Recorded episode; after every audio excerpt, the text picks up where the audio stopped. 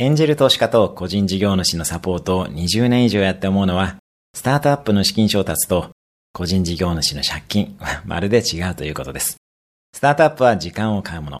個人事業主は自分の時間を利益に変えるものです。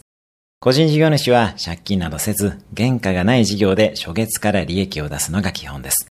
私は新卒で入社した大企業が創業社長時代に倒産しかけてから無借金経営でした。